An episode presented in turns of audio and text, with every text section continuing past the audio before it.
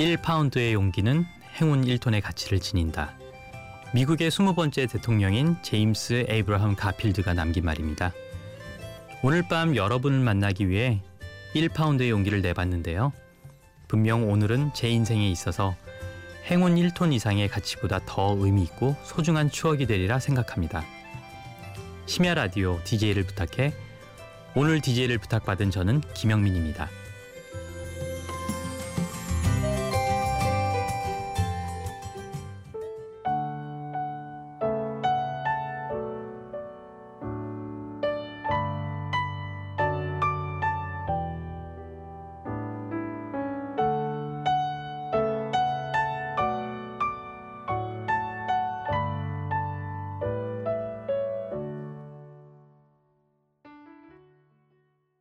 첫 곡으로 이루마의 Hope 들으셨습니다.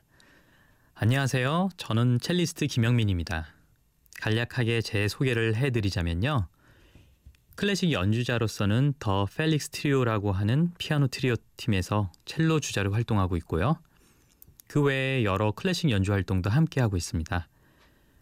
작곡가 이루마 씨의 음악 동료로서도 연주와 그 밖의 음악 작업에 관련된 일을 함께 담당하고 있기도 하고요.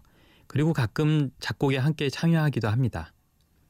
그 밖에도 연주자로서 참여할 수 있는 공연과 음악 작업에 장르를 가리지 않고 열심히 그리고 꾸준히 참여하고 있습니다. 앞서 들으셨던 호프라는 곡은요. 작곡가 이르마 씨와 제가 함께 쓴 곡입니다. 이르마 씨와 함께 해군 군악대에 복무하던 시절이 있었는데요. 주말에 너무 심심해서 연습실에서 둘이 즉흥 연주를 하다가 그러다 불쑥 나오게 된 곡입니다.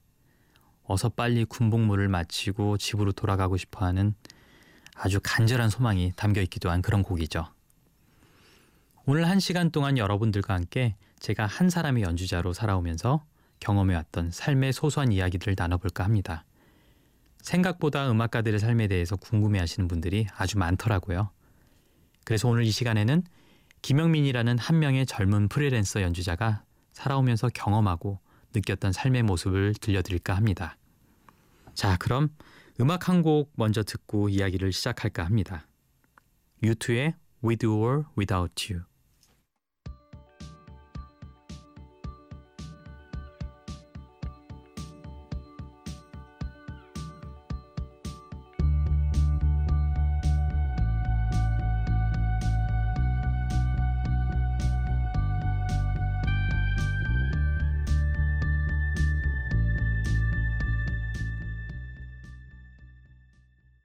U2의 With or Without You 들으셨습니다. 보노의 비성이 정말 매력적이죠.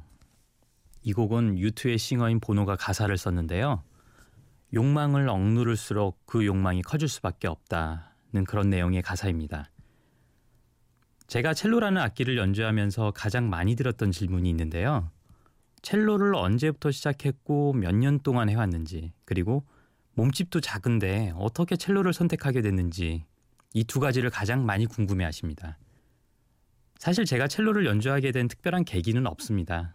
제 위로 두 살 위에 형이 있는데요. 저보다 먼저 바이올린을 취미로 배우게 됐는데 똑같은 악기를 시키면 형제끼리 자주 싸울 것 같아서 저 대신 어머니께서 첼로라는 악기를 선택해 주신 거였습니다. 계기치고는 좀 너무 허무하죠?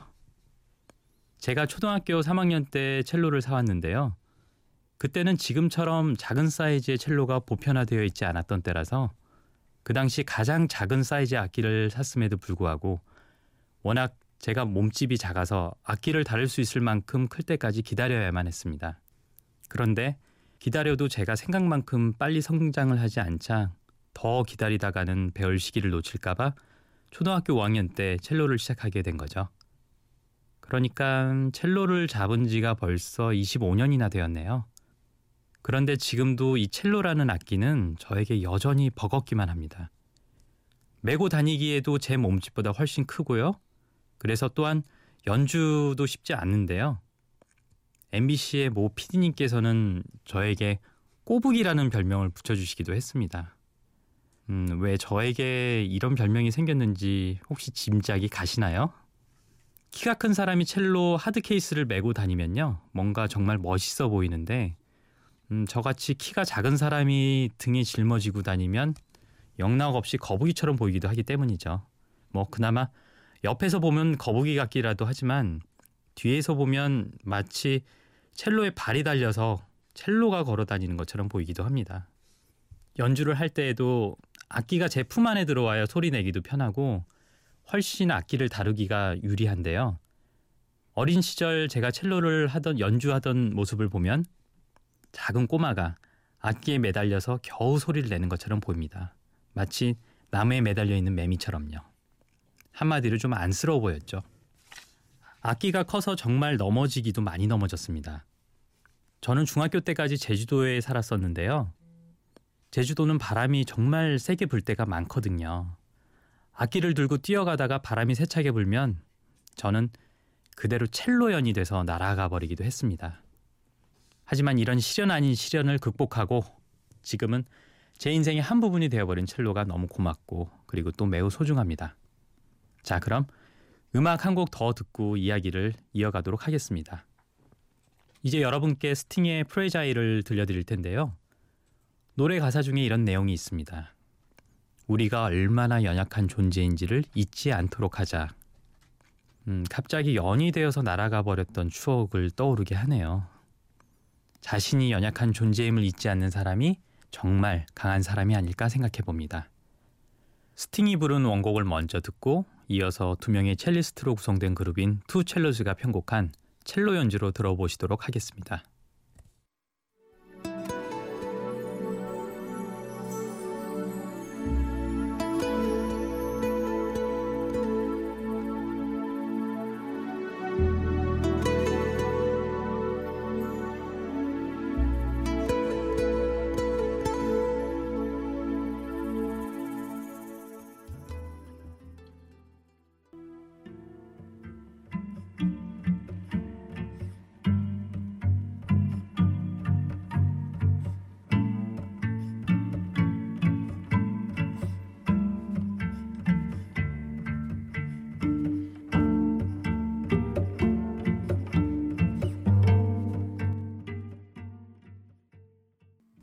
첼로 편곡 버전의 프레자일은 처음 들어보시는 분이 더 많으시죠? 첼로의 중후하고 낮은 음성이 고요한 이 시간 여러분의 섬세한 마음을 충분히 어루만져 줬으리라 생각합니다. 많은 음악가들이 공연을 하러 여러 곳을 다니게 되는데요. 전문 연주자들을 보면 악기를 정말로 애지중지하는 모습을 보게 될 겁니다. 저 역시 제 악기를 잠시라도 남에게 맡기는 일이 거의 없는데요. 어디를 가든 무엇을 타고 가든 첼로는 항상 제 옆자리에 놓여 있게 됩니다. 얼마 전에도 공연을 하러 잠시 해외에 다녀왔었는데요. 함께 일하는 실장님께서 신경을 써주신 덕분에 저도 비즈니스 좌석으로 편하게 여행해 볼 수 있는 기회가 주어졌었습니다. 하지만 저는 전혀 그 혜택을 누릴 수가 없었습니다. 왜냐하면 비행기를 탈 때 역시 제 옆자리에 첼로를 두고 가야만 하는데 그러기 위해서는 비즈니스 좌석도 두 개가 필요하겠죠? 하지만 세계적으로 유명한 연주자가 아니고서는 이런 특별한 대우를 받는다는 것은 거의 불가능한 일이거든요. 실장님께서 안타까운 마음에 아끼는 자신이 맡아줄 테니 모처럼 편안하게 갈 수 있는 기회를 놓치지 말라고 다시 한번 신경을 써서 말씀해 주셨지만 저는 이 말 한마디와 함께 감사한 마음으로 정중히 거절했습니다. 실장님, 혹시라도 제가 나중에 악기를 누군가에게 맡기고 비즈니스 좌석을 타고 가려고 한다면 그날부로 저와의 일적인 인연은 정리하시는 게 나을 겁니다. 이 프로페셔널한 마인드 저 좀 멋있죠? 그런데 사실 멋있기는커녕 너무도 당연한 말을 했을 뿐입니다. 첼로가 저를 먹여 살려주고 그리고 이제는 제 인생의 한 부분이 되어버렸는데 들고 다니기가 좀 불편하다고 해서 내가 잠깐 편하기 위해서 남에게 덜컥 악기를 맡겨버린다는 것은 제 일부를 남에게 맡겨버린다는 의미도 되기 때문이겠죠. 그런데 솔직히 말해서 굉장히 솔깃하긴 했습니다.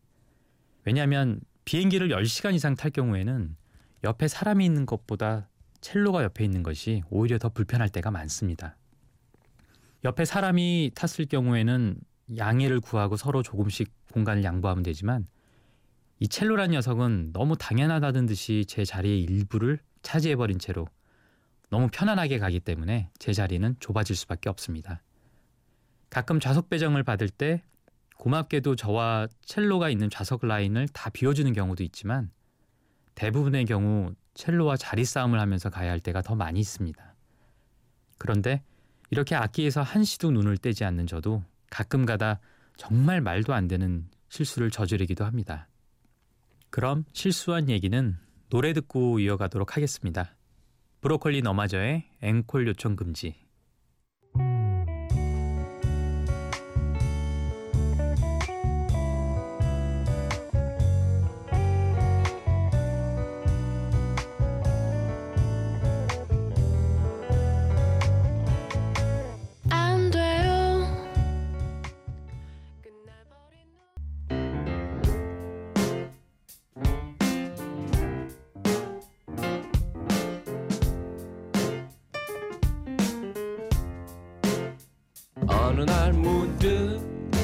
따뜻한 바람이 네가 보낸 걸까?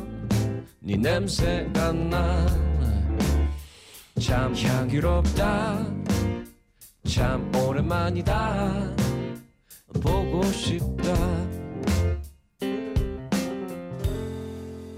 DJ를 부탁해. 여러분은 지금 심야 라디오 DJ를 부탁해를 듣고 계시고요. 저는 오늘의 DJ 첼리스트 김영민입니다.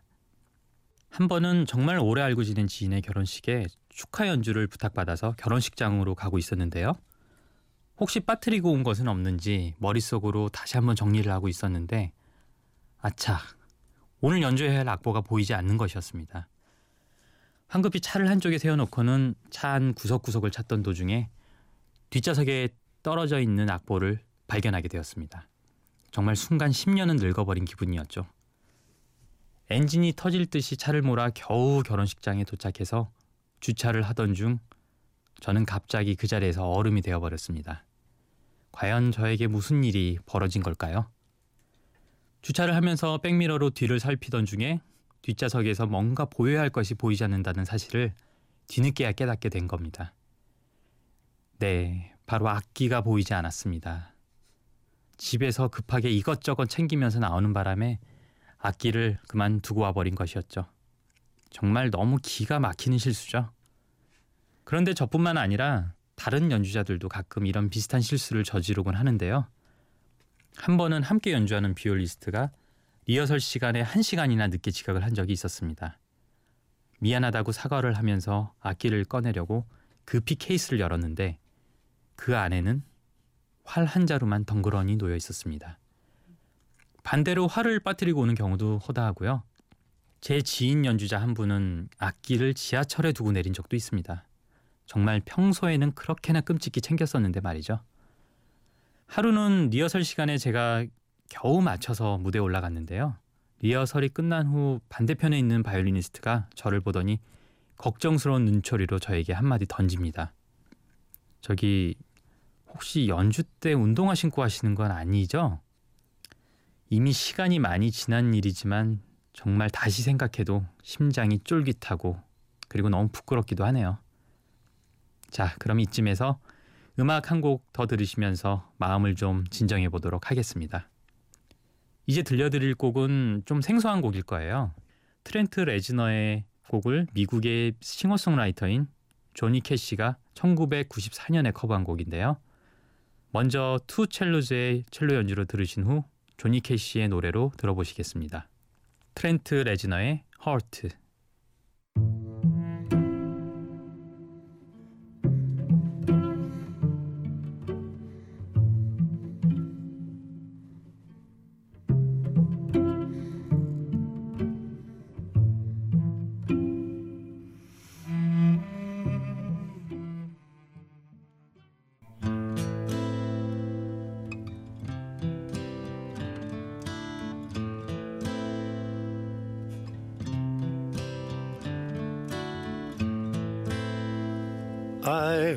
myself today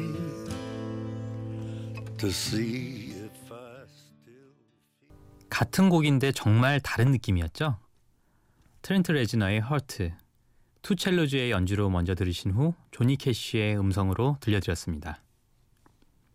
노래의 마지막 부분에 정말 멋있는 내용의 가사가 나오는데요. 내가 다시 시작할 수 있다면 백만 마일의 끝나락에서부터 나 자신을 지켜가면서 내 길을 찾아갈 거야. 정말 멋있는 가사죠?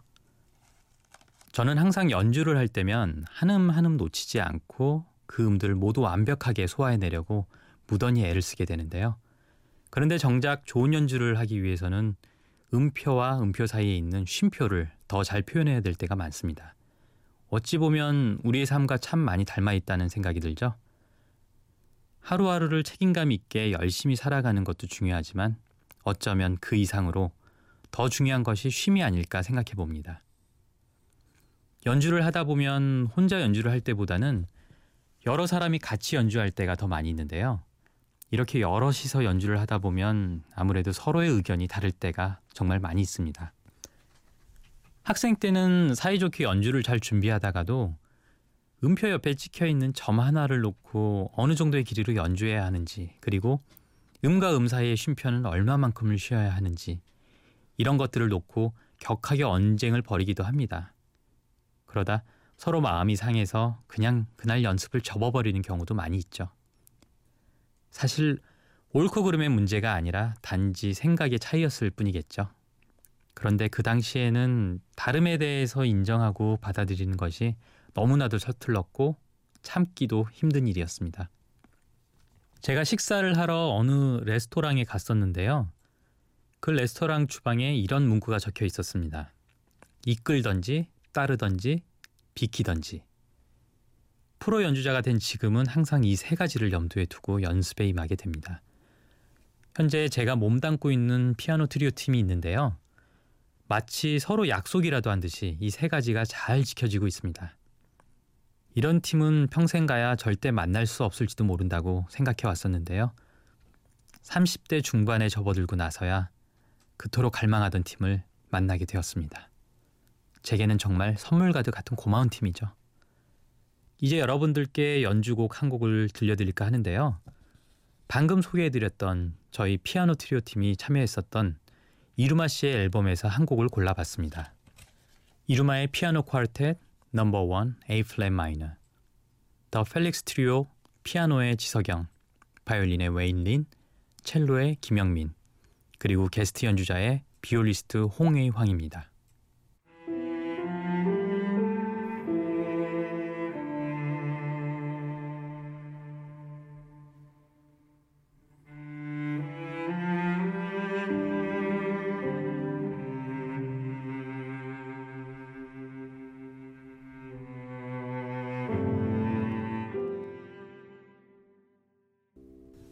지금까지 들으신 곡 중에 가장 클래시컬한 곡이었죠. 곡 속에도 클래식 곡을 소개하듯이 한번 소개해 드려 봤습니다. 이 곡은 이루마 씨가 영국에서 고등학교를 다닐 때 쓴 곡이라고 하는데요. 이 사실을 알고 계신 분들은 아마 거의 없을 겁니다. 저는 요즘 클래식 연주 활동보다는요, 대중음악을 하는 음악인들과 더 많은 교류를 갖게 되는데요. 제가 몸담고 있었던 클래식 음악 분야의 음악적 교감과는 사뭇 달랐습니다. 우선 리허설에 대한 개념부터가 매우 달랐는데요. 클래식 음악은 늘 짜여 있는 일정과 정해진 시간과 그리고 정해진 악보 안에서만 이루어지는데 대중음악은 정해진 시간이 없이 진행되는 것처럼 느껴졌었고 더군다나 정해진 악보도 없이 처음부터 끝까지 무한 반복을 하다시피 진행되는데 음, 클래식을 하는 저로서는 이런 리허설이 너무 감당하기 힘들었었습니다. 그리고 같이 합주하는 사람들에게 짜증이 나기도 했었죠. 그런데 시간이 점차 흐르자 오히려 이들과 함께하는 공연이 클래식 공연보다는 더 즐거워졌습니다. 그리고 내 자신이 음악을 진심으로 즐긴다는 느낌을 더 많이 받을 수 있었고 그리고 연주도 더 여유로워졌습니다.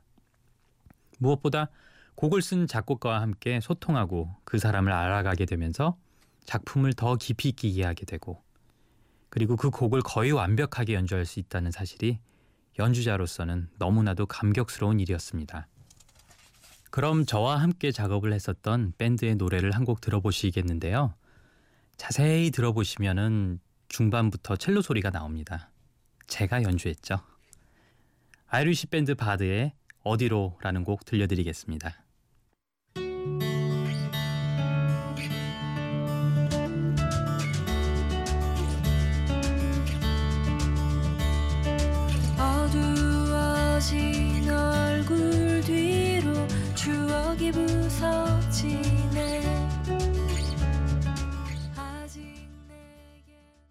클래식 연주자이면서도 여러 다양한 장르의 음악을 아주 훌륭히 소화해내면서 관객들과 소통하는 음악가가 있습니다. 바로 첼리스트 요요마인데요. 제가 가장 존경하고 또 닮고 싶은 음악가이기도 합니다. 그런데 불행히도 저는 그런 인물이 될 수는 없을 것 같아서 정말 안타까운 마음에 요노마라는 별명을 제 스스로에게 붙여줬습니다. 요요마라면 무리겠지만 요노마면 될 수 있겠다 싶어서 반은 장난으로 붙인 별명입니다. 요요마라는 첼리스트는 천부적인 재능을 타고난 음악가이기도 하지만 그에 대한 어떤 설명도 없이 단지 연주만을 듣고도 듣는 사람이 가슴으로 느낄 수 있는 그런 연주를 들려줍니다. 아마 그가 연주에 앞서서 항상 사람을 먼저 생각하는 그런 음악가이기 때문이 아닐까 하는 생각을 해봅니다. 이제 여러분들께 전해드릴 곡은 제가 굉장히 좋아하는 영화 음악인데요. 바로 영화 피아니스트의 전설에 나오는 엔리오 모리코네의 Playing Love라는 곡입니다. 곡을 감상하시기에 앞서 이 곡의 배경이 되는 줄거리를 요약해 드릴 텐데요. 음, 이 영화는 일생을 배 위에서 살다간 천재 음악가의 일생을 그린 영화입니다. 배에서 나고 배에서만 자라서 배 밖으로는 단 한 발자국도 나가본 적이 없는 천재 음악가가 세상에 널리 알려지게 되면서 그의 음악을 듣기 위해 많은 사람들이 배로 몰려들게 됩니다. 그리고 배 안에서 그의 피아노 연주로 그가 작곡한 음악을 녹음하게 되는데요. 녹음을 하는 도중에 주인공이 배의 창 너머로 한 여인을 보게 됩니다. 그리고는 그 여인에게 한눈에 반하게 되죠.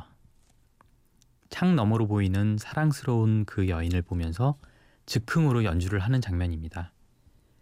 원래는 오리지널 사운드 트랙을 먼저 드리려고 했는데요. 시간 관계상 요요마가 연주한 첼로 연주곡으로 감상해 보시도록 하겠습니다.